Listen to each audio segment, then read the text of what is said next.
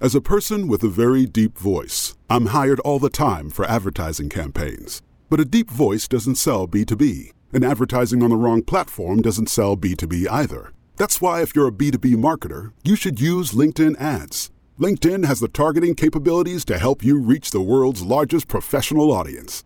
That's right, over 70 million decision makers all in one place. All the big wigs, then medium wigs, also small wigs who are on the path to becoming big wigs. Okay, that's enough about wigs. LinkedIn ads allows you to focus on getting your B2B message to the right people. So, does that mean you should use ads on LinkedIn instead of hiring me, the man with the deepest voice in the world? Yes, yes, it does. Get started today and see why LinkedIn is the place to be to be. We'll even give you a $100 credit on your next campaign. Go to linkedin.com slash MPN to claim your credit. That's linkedin.com slash MPN. Terms and conditions apply. This episode is brought to you by JLL. Get an insider view into the world of commercial real estate with JLL's podcast, Trends and Insights The Future of Commercial Real Estate. Whether you're curious about making cities more sustainable, the evolution of office space, or AI opportunities, this podcast will help keep you a step ahead. Tune in for candid conversations with business leaders about the biggest trends impacting how we live, work, and play. Subscribe to Trends and Insights now at jll.com slash podcast.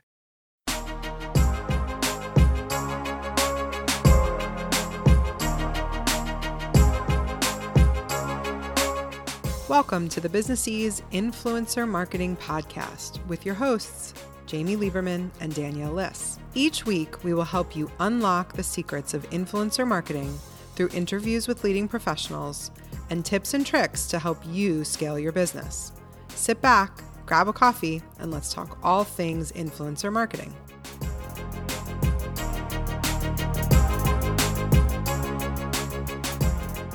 Hey, this is Jamie. And this is Danielle. And welcome to the Businessese Influencer Marketing Podcast, episode 26. Jamie, I am really excited to talk a bit more about hiring and working with contractors today. But I really want to say that before we start, one of my favorite conversations in the HQ recently was when we talked with everybody about their first job. Wasn't that fun? That, that's honestly my favorite thread we've had so far. I'm still a little bit jealous of Bryn, who got to work with penguins at the Mystic Aquarium. Although I'm going to ignore the part where she said that they are more bitey than cuddly because I need to kind of keep that fantasy going in my head. Who had your favorite job? So I'm not going to lie, Bryn's comment made me laugh so hard, especially when she talked about the blowholes.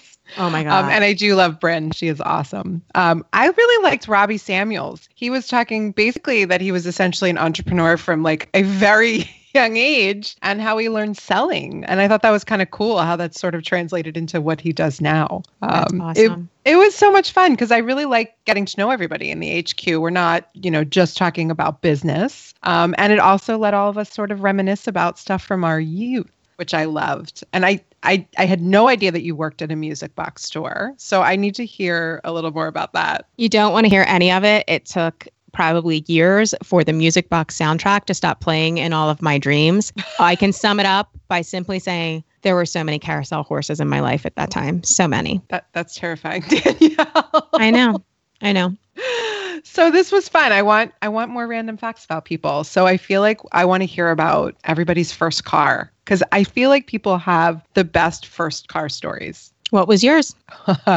So my my first car was a 1981 Honda Civic hatchback nicknamed the Roller Skate. It was painted with all kinds of crazy stuff. It did not have power steering. So if you could imagine small 17-year-old Jamie trying to like literally parallel park this thing using all of my non-existent upper body strength.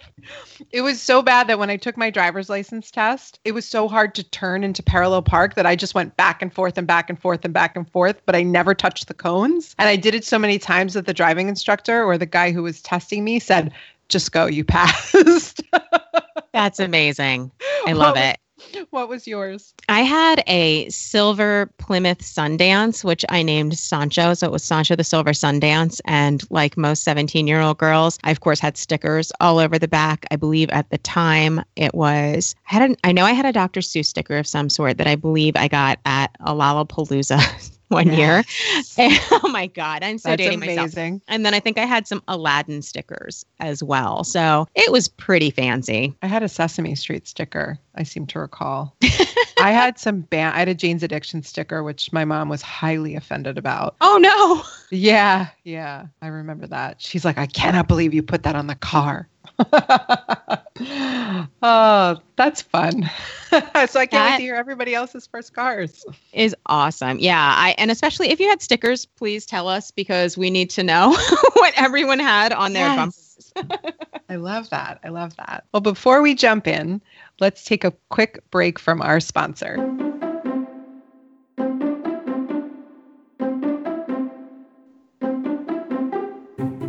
This episode is brought to you by Hashtag Legal. Hashtag Legal is a full service law firm specializing in influencer marketing, social media, and service professionals. We offer a wide range of services contract review and drafting, trademark and copyright registration and monitoring, FTC advice and disclosures, and full site reviews, including drafting site terms and conditions and privacy policies. Check us out at www.hashtag-legal.com. Welcome back. Last week, we talked with Shelly Warren all about hiring.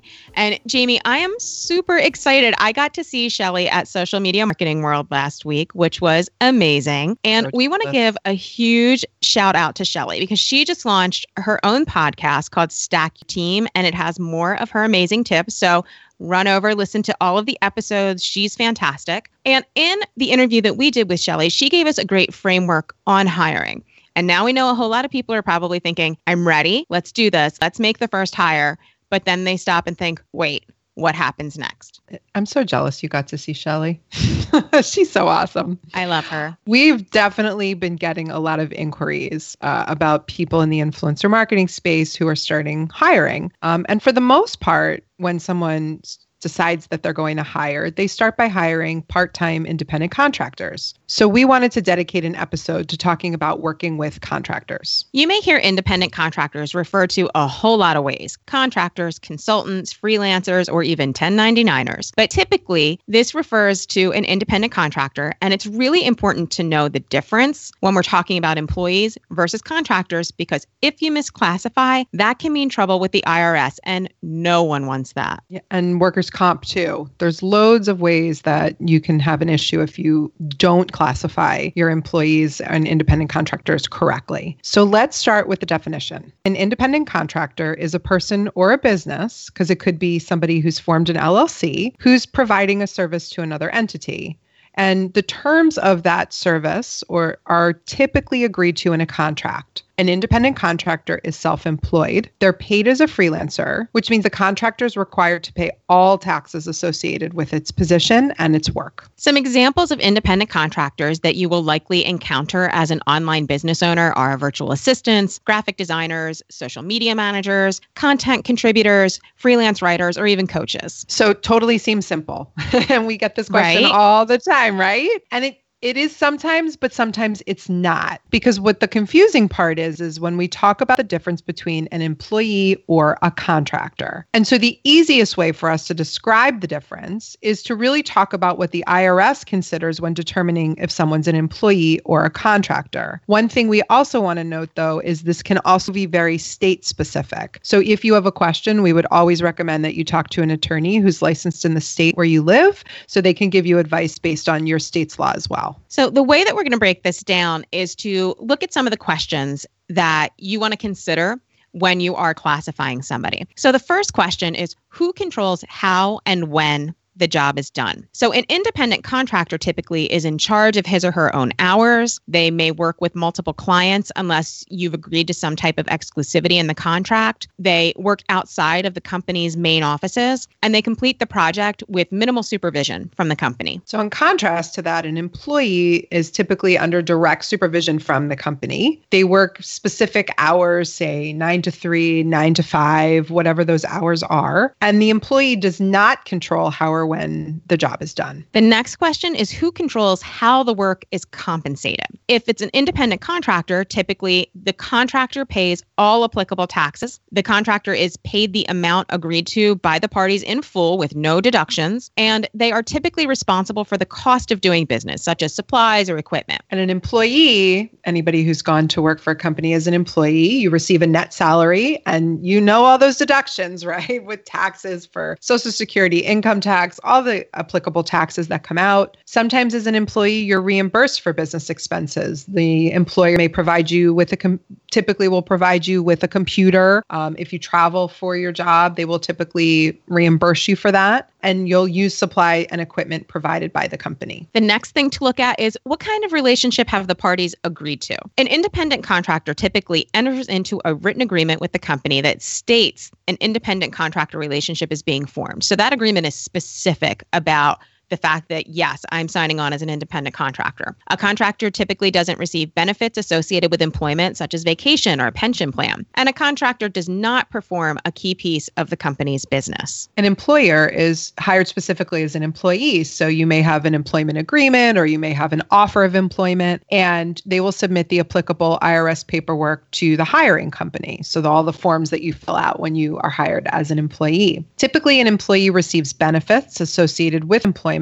like vacation or pension plans, 401k. And an employee also performs or contributes to a key piece of the company's business. Those are some of the main things that you will look at to determine how to classify someone. And we cannot state this enough. You will hear us say this all the time. It doesn't matter what the contractor is doing, if they're only working a couple of hours a month for you, you need to enter into an agreement with them. This is so important to set out the terms of the relationship. And the other thing we want to point out is if you enter into a, an agreement with your independent contractor, which as we've said, you always should. And we are going to talk about some important terms of an independent contractor agreement. But just because you enter into an employment, enter into an independent contractor agreement with someone doesn't mean that they will be classified. You have to look at all of the questions that we've detailed and really do the analysis on each factor to see whether or not the person is an employee or an independent contractor. Now that we've talked about those differences, we want to talk about some of the most important terms in an independent contractor agreement. The first term is independent contractor status. Any agreement for an independent contractor should clearly define the contractor status. It should state that the contractor is responsible for payment of all taxes and that they are a contractor and not an employee. And it may also include provisions about who's responsible per, for providing materials and equipment, an acknowledgement that the contractor is not eligible for employee benefits, and whether the contractor is responsible for payment of expenses, and if the expenses will be reimbursed, what types of expenses those could be. The next thing we want to make sure you have in your contract is payment terms. Make sure you include the amount to be paid, how the contractor will be paid, whether an invoice is required prior to payment, and how long it will take the contractor to receive their payment. Remember, an independent contractor is not an employee. So this is typically not going to be a salaried position. Payment is made in full without any deductions for taxes or employee benefits. It's entirely the contractor's responsibility to make payments for those taxes. Another provision that needs to be clear in an independent contractor agreement is the termination provision. How do you end the contract? So, if either party needs to terminate prior to the end date, because typically a contract will have some kind of end date, Make sure it's clear how to do that and be sure and track what logins your contractor has. In the event of a termination, you want to be sure you can quickly change passwords and you can get all of your confidential information back from your contractor. The next piece that we want to include that Jamie just touched on was confidentiality. Make sure it's clear what's considered confidential. It's also a great place to discuss how information should be stored and used. And finally, and this one I say the more detail the better you want to outline your deliverables everything should be listed that of everything that you're expected to get back from the independent contractor, timing of when you want it back, the specifics of the deliverables so that there's no question whether or not the independent contractor has met those deliverables. Remember, if you need a DIY template for your independent contractor agreement, we do offer one in the Businessese store. It's got everything that we mentioned here. Visit businessese.com slash contractor to learn more. And as always, if you have any questions about the episode, you can always ask us in the HQ. Visit businessese.com slash HQ to join if you aren't already a member. And we really want to know all about your first car. So let us know. And the stickers. The stickers are key. Let us Yes. know in the HQ. We want to hear. And you can get show notes for this episode at businessese.com slash episode 26. Thanks so much for joining us, and we'll see you next week. Thanks for listening to this episode of the Businessese Influencer Marketing Podcast. Please subscribe if you haven't already. If you like the podcast, we'd love if you give us a review in Apple Podcasts, Stitcher, or wherever you listen to podcasts. Your reviews help new listeners find us. If you have any questions, you can email us at questions at businessese.com. We'd really love to hang out with you in our Facebook group, the Businessese HQ. To join, visit businessese.com slash HQ. We want to give a big thank you to our producer, Don Jackson of the Raven Media Group, for making us sound so very good. Thanks for joining us, and we'll talk to you again next week.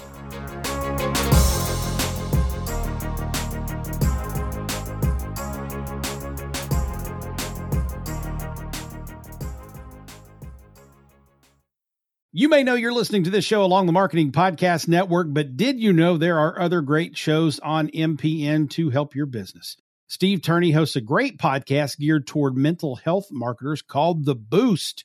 Steve, tell listeners what you cover on the show. The Boost is our podcast, and the tagline is Conversations with People Promoting Mental Health. And that's what it is. So it's marketers, company executives, therapists, and mental health advocates talking about what they're doing to move this industry and this important thing called mental health forward. Amazing. And where can people subscribe? I'm big on LinkedIn, so you can find us there, just uh, slash Steve Turney, or you can find the show at marketingpodcasts.net or search for The Boost wherever you get your podcasts. You heard him. Go subscribe. This podcast is heard along the Marketing Podcast Network. For more great marketing podcasts, visit marketingpodcasts.net.